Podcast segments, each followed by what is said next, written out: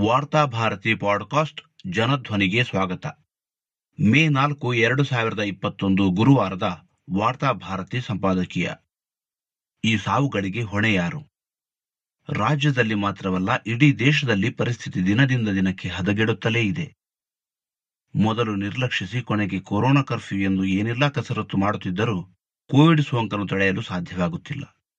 ರವಿವಾರ ರಾತ್ರಿಯಿಂದ ಸೋಮವಾರ ಬೆಳಗಿನ ಜಾವದವರೆಗೆ ಚಾಮರಾಜನಗರದಲ್ಲಿ ಪ್ರಾಣವಾಯು ಲಭ್ಯವಾಗದೆ ಇಪ್ಪತ್ನಾಲ್ಕು ಮಂದಿ ಕೊನೆಯ ಉಸಿರೆಳೆದಿದ್ದಾರೆ. ಕಲಬುರಗಿಯಲ್ಲಿ ವೈದ್ಯರೊಬ್ಬರ ಪತ್ನಿ ಆಕ್ಸಿಜನ್ ಸಿಗದೆ ಸಾವಿಗೀಡಾಗಿದ್ದಾರೆ. ಯಾವುದಕ್ಕೂ ಕೊರತೆ ಇಲ್ಲ ಎಂದು ಸರ್ಕಾರ ಹೇಳುತ್ತಲೇ ಇದೆ. ಆದರೆ ಜನ ಸಾಯುತ್ತಲೇ ಇದ್ದಾರೆ. ಸಾಯುವವರೆಲ್ಲ ಬಹುತೇಕ ಬಡ ಕುಟುಂಬಗಳಿಗೆ ಸೇರಿದವರು. ಜನರ ಜೀವದ ಬಗ್ಗೆ ಸರ್ಕಾರಕ್ಕೆ ಕನಿಷ್ಠ ಕಾಳಜಿಯೂ ಇಲ್ಲ ಎಂಬುದು ಇದರಿಂದ ಸಾಬೀತಾಗುತ್ತಿದೆ. ಚಾಮರಾಜನಗರದಲ್ಲಿ ನಡೆದಿರುವುದು ಸಾವು ಎನ್ನುವುದಕ್ಕಿಂತ ಕೊಲೆ ಎಂದರೆ ಹೆಚ್ಚು ಸೂಕ್ತವಾಗುತ್ತದೆ. ಇಡೀ ಪ್ರಕರಣದಲ್ಲಿ ಆರೋಗ್ಯ ಸಚಿವರ ಹಾಗೂ ಉಸ್ತುವಾರಿ ಸಚಿವರ ಹೊಣೆಗೇಡಿತನ ಎದ್ದು ಕಾಣುತ್ತದೆ.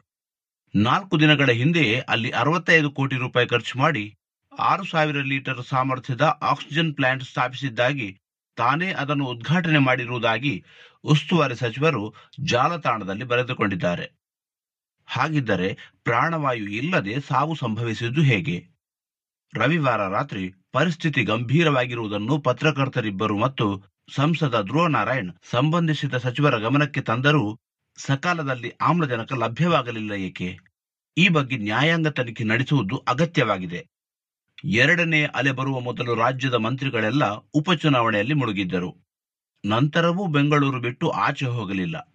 ಕೊರೋನಾದಂತಹ ಸನ್ನಿವೇಶದಲ್ಲಿ ಪ್ರತಿ ಜಿಲ್ಲೆಯಲ್ಲಿ ಅಲ್ಲಿನ ಉಸ್ತುವಾರಿ ಮಂತ್ರಿ ಮುಂದೆ ನಿಂತು ಕೆಲಸ ಮಾಡಿಸಿದರೆ ಸರ್ಕಾರದ ಆಡಳಿತ ಯಂತ್ರ ಚುರುಕಾಗುತ್ತದೆ. ಆದರೆ ಉಸ್ತುವಾರಿ ಮಂತ್ರಿಗಳು ರಾಜಧಾನಿ ಬಿಟ್ಟು ಬರಲಿಲ್ಲ. ಹೀಗಾಗಿ ಚಾಮರಾಜನಗರ ಮಾತ್ರವಲ್ಲ, ರಾಜಧಾನಿ ಬೆಂಗಳೂರು ಸೇರಿ ಹಲವೆಡೆ ನಿತ್ಯವೂ ಪ್ರಾಣವಾಯು ಇಲ್ಲದೆ ಸಾವುಗಳು ಸಂಭವಿಸುತ್ತಲೇ ಇವೆ. ಸಾವು ಸಂಭವಿಸದ ಜಿಲ್ಲೆಗಳೇ ಇಲ್ಲ. ಸರಕಾರ ಯಾವುದರ ಕೊರತೆಯೂ ಇಲ್ಲ, ಎಲ್ಲ ಸರಿ ಇದೆ ಎಂದು ಹೇಳಿಕೆ ಕೊಡುತ್ತಿರುವಾಗಲೇ ಬೀದಿಯಲ್ಲಿ ಹೆಣಗಳ ಮೆರವಣಿಗೆ ನಡೆಯುತ್ತಿದೆ. ಶವಕ್ಕೆ ಗೌರವಯುತ ಅಂತ್ಯಕ್ರಿಯೆ ಮಾಡಲು ಕೂಡ ಸಾಧ್ಯವಾಗದಂತಹ ಸ್ಥಿತಿ ನಿರ್ಮಾಣವಾಗಿದೆ. ಕೊರೋನಾಕ್ಕೆ ಸಂಬಂಧಿಸಿದಂತೆ ರಾಜ್ಯ ಸರ್ಕಾರವನ್ನು ಮಾತ್ರ ದೂರಿದರೆ ಪ್ರಯೋಜನವಿಲ್ಲ. ಭಾರತವನ್ನು ವಿಶ್ವಗುರು ಮಾಡುವ ಭ್ರಮೆ ಹುಟ್ಟಿಸಿದ ಪ್ರಧಾನಿ ಮೋದಿ ಅವರು ಈ ದುರಂತ ಸಾವುಗಳ ಹೊಣೆ ಹೊರಬೇಕು ದೇಶದಲ್ಲಿ ಕೊರೋನಾ ವೈರಾಣು ಹೊಸ ರೂಪ ತಾಳಿ ವ್ಯಾಪಕವಾಗಿ ಹಬ್ಬುತ್ತಿದೆ ಎಂದು ವೈಜ್ಞಾನಿಕ ಸಲಹೆಗಾರರು ಮಾರ್ಚ್ ತಿಂಗಳ ಆರಂಭದಲ್ಲೇ ಎಚ್ಚರಿಕೆ ನೀಡಿದ್ದರೂ ಕೇಂದ್ರ ಸರ್ಕಾರ ನಿರ್ಲಕ್ಷ್ಯ ಮಾಡಿತು ಈ ವೈಜ್ಞಾನಿಕ ಸಲಹೆಗಾರರ ತಂಡವನ್ನು ಸರ್ಕಾರವೇ ರಚಿಸಿತು ತಾನು ರಚಿಸಿದ ತಂಡದ ವರದಿಯನ್ನು ಸರ್ಕಾರ ಕಡೆಗಣಿಸಿತು. ಆನಂತರ ನಡೆದ ಪಂಚರಾಜ್ಯಗಳ ವಿಧಾನಸಭಾ ಚುನಾವಣೆ, ಕೆಲ ರಾಜ್ಯಗಳಲ್ಲಿ ನಡೆದ ಉಪಚುನಾವಣೆಗಳು ಹಾಗೂ ನಲವತ್ತು ಲಕ್ಷ ಜನ ಸೇರಿ ನಡೆದ ಕುಂಭಮೇಳಕ್ಕೆ ಅವಕಾಶ ನೀಡಿದ್ದರಿಂದ ದೇಶದಲ್ಲಿ ಇಂದು ಸಾವಿನ ಸೂತಕದ ವಾತಾವರಣ ಉಂಟಾಗಿದೆ. ಪಂಚರಾಜ್ಯಗಳಲ್ಲಿ ಚುನಾವಣೆ ಮುಗಿದಿದೆ. ಈಗಲಾದರೂ ಪಕ್ಷ ರಾಜಕೀಯ ಬಿಟ್ಟು ಕೊರೋನಾ ಎದುರಿಸಲು ಸರ್ಕಾರ ಸಮರೋಪಾದಿಯಲ್ಲಿ ಮುನ್ನುಗ್ಗಬೇಕಾಗಿದೆ. ಹಾಸಿಗೆ, ಆಮ್ಲಜನಕ ಸೇರಿದಂತೆ ವೈದ್ಯಕೀಯ ಕೊರತೆ ಉಂಟಾಗದಂತೆ ನೋಡಿಕೊಳ್ಳುವುದು ಸರ್ಕಾರದ ಕರ್ತವ್ಯವಾಗಿದೆ. ಚುನಾವಣೆಯ ಸೋಲು ಗೆಲುವುಗಳಿಗಿಂತ ಕೊರೋನಾ ಎದುರಿನ ಹೋರಾಟ ಮುಖ್ಯವಾಗಿದೆ. ಕೊರೋನಾ ವಿರುದ್ಧ ಹೋರಾಟದಲ್ಲಿ ಸೋತರೆ ಅದು ಭಾರತದ ಸೋಲಾಗುತ್ತದೆ. ಯಾವುದೇ ಒಂದು ದೇಶವನ್ನು ದೇವರು ಧರ್ಮದ ಹೆಸರಿನಲ್ಲಿ ವಿಭಜನೆ ಮಾಡಿ ಬಹಳ ದಿನ ಆಡಳಿತ ನಡೆಸಲು ಸಾಧ್ಯವಿಲ್ಲ. ಜನರನ್ನು ಕೋಮು ಉನ್ಮಾದದಲ್ಲಿ ಬಹಳ ಕಾಲ ಇಡಲಾಗುವುದಿಲ್ಲ. ದೇಶವೆಂದರೆ ಜನ.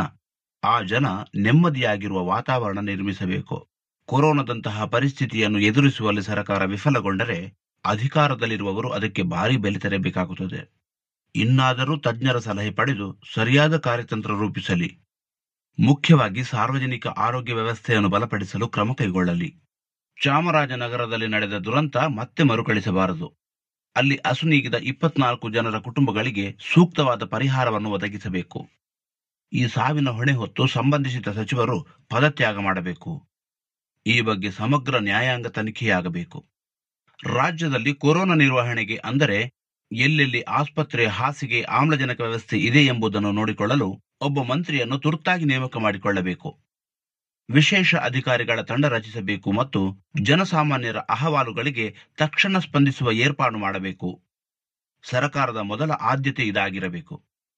ಇನ್ನು ಮುಂದೆ ಕೊರೋನಾದಿಂದ ಹಾಸಿಗೆ ಪ್ರಾಣವಾಯು ಇಲ್ಲದೆ ಜನ ಸಾವಿಗೀಡಾಗುವ ಘಟನೆಗಳು ಸಂಭವಿಸಬಾರದು. ರಾಜ್ಯದ ಪರಿಸ್ಥಿತಿ ಎಷ್ಟು ಹದಗೆಟ್ಟಿದೆ ಅಂದರೆ ಸಾವಿನ ಸಂಖ್ಯೆ ಹೆಚ್ಚುತ್ತಲೇ ಇದೆ. ಸಾವಿಗೀಡಾದವರ ಅಂತ್ಯಕ್ರಿಯೆ ಮಾಡಲು ರಾಜಧಾನಿ ಬೆಂಗಳೂರಿನ ಸ್ಮಶಾನಗಳಲ್ಲಿ ಜಾಗವೂ ಇಲ್ಲದಂತಾಗಿದೆ. ಚಿತಾಗಾರಗಳು ತುಂಬಿವೆ. ಸರಕಾರ ಇನ್ನಾದರೂ ಎಚ್ಚೆತ್ತು ಪರಿಸ್ಥಿತಿ ಇನ್ನಷ್ಟು ಹದಗೆಡದಂತೆ ನೋಡಿಕೊಳ್ಳಬೇಕು.